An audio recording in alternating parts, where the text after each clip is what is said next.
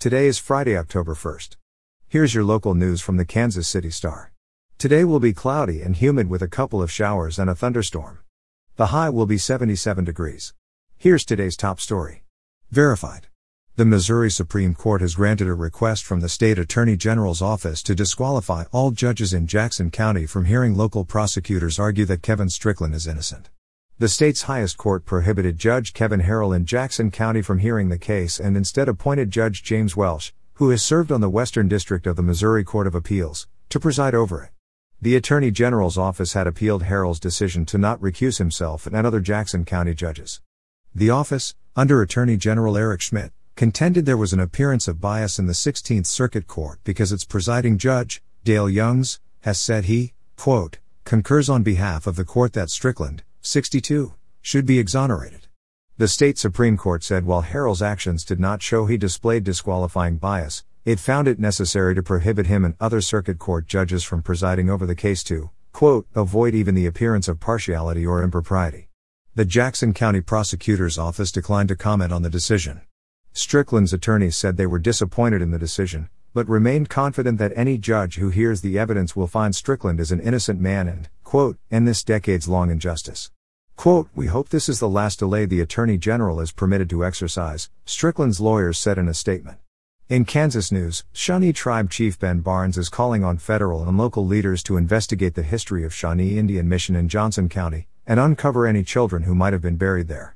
On Thursday, Barnes stood on the grounds of the former boarding school in Fairway, established by the Reverend Thomas Johnson, for whom Johnson County is named.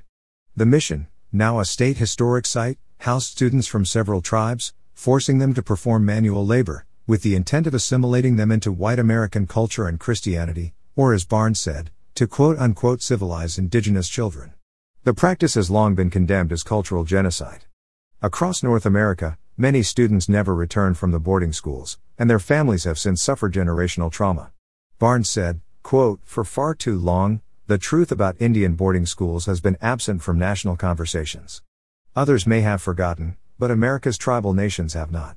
Survivor stories have been handed down from generation to generation, and the stories of those who did not survive are coming to light. In Canada earlier this year, the remains of more than 1,300 First Nations students were discovered at residential school sites, igniting a broader effort to lift the veil off of the abuse and dangers at the schools, and provide answers to Indigenous families. This past spring, Secretary of the Interior Deb Haaland announced a federal Indian boarding school initiative, a, quote, comprehensive review of the troubled legacy of federal boarding school policies. The goal is to identify school sites where there may have been student burials, as well as the identities and tribal affiliations of the children. It has so far been unclear whether Shawnee Indian Mission would be included in the initiative. But at the press conference Thursday, Barnes, the Shawnee chief, called on the federal government to comprehensively examine every residential school, including those run by the federal government and those brokered by federal agents, like Shawnee Indian Mission. In education news, another Kansas City area teacher used the N word in front of students, prompting an investigation. On Wednesday, Raytown Superintendent of Schools Alan Markley said in a letter to parents and guardians that the district was aware of a Raytown High School teacher using the N word during a discussion with students in class on Wednesday. He said that the teacher's actions will be addressed by the school board policy. However, Markley declined to give details in the letter about any disciplinary actions being taken towards the teacher. Quote, regardless of the teacher's intent, we understand the offensive and inappropriate nature of this word, Markley wrote. The incident is under investigation by the school district. Markley said in the letter, quote, We understand our responsibility to foster a safe environment and positive school culture. Additionally, our district is governed by a board of education that does not condone and will not accept offensive and inappropriate behavior from staff, students, volunteers, and visitors. Markley said students who need to talk to someone about the incident can reach out to school staff.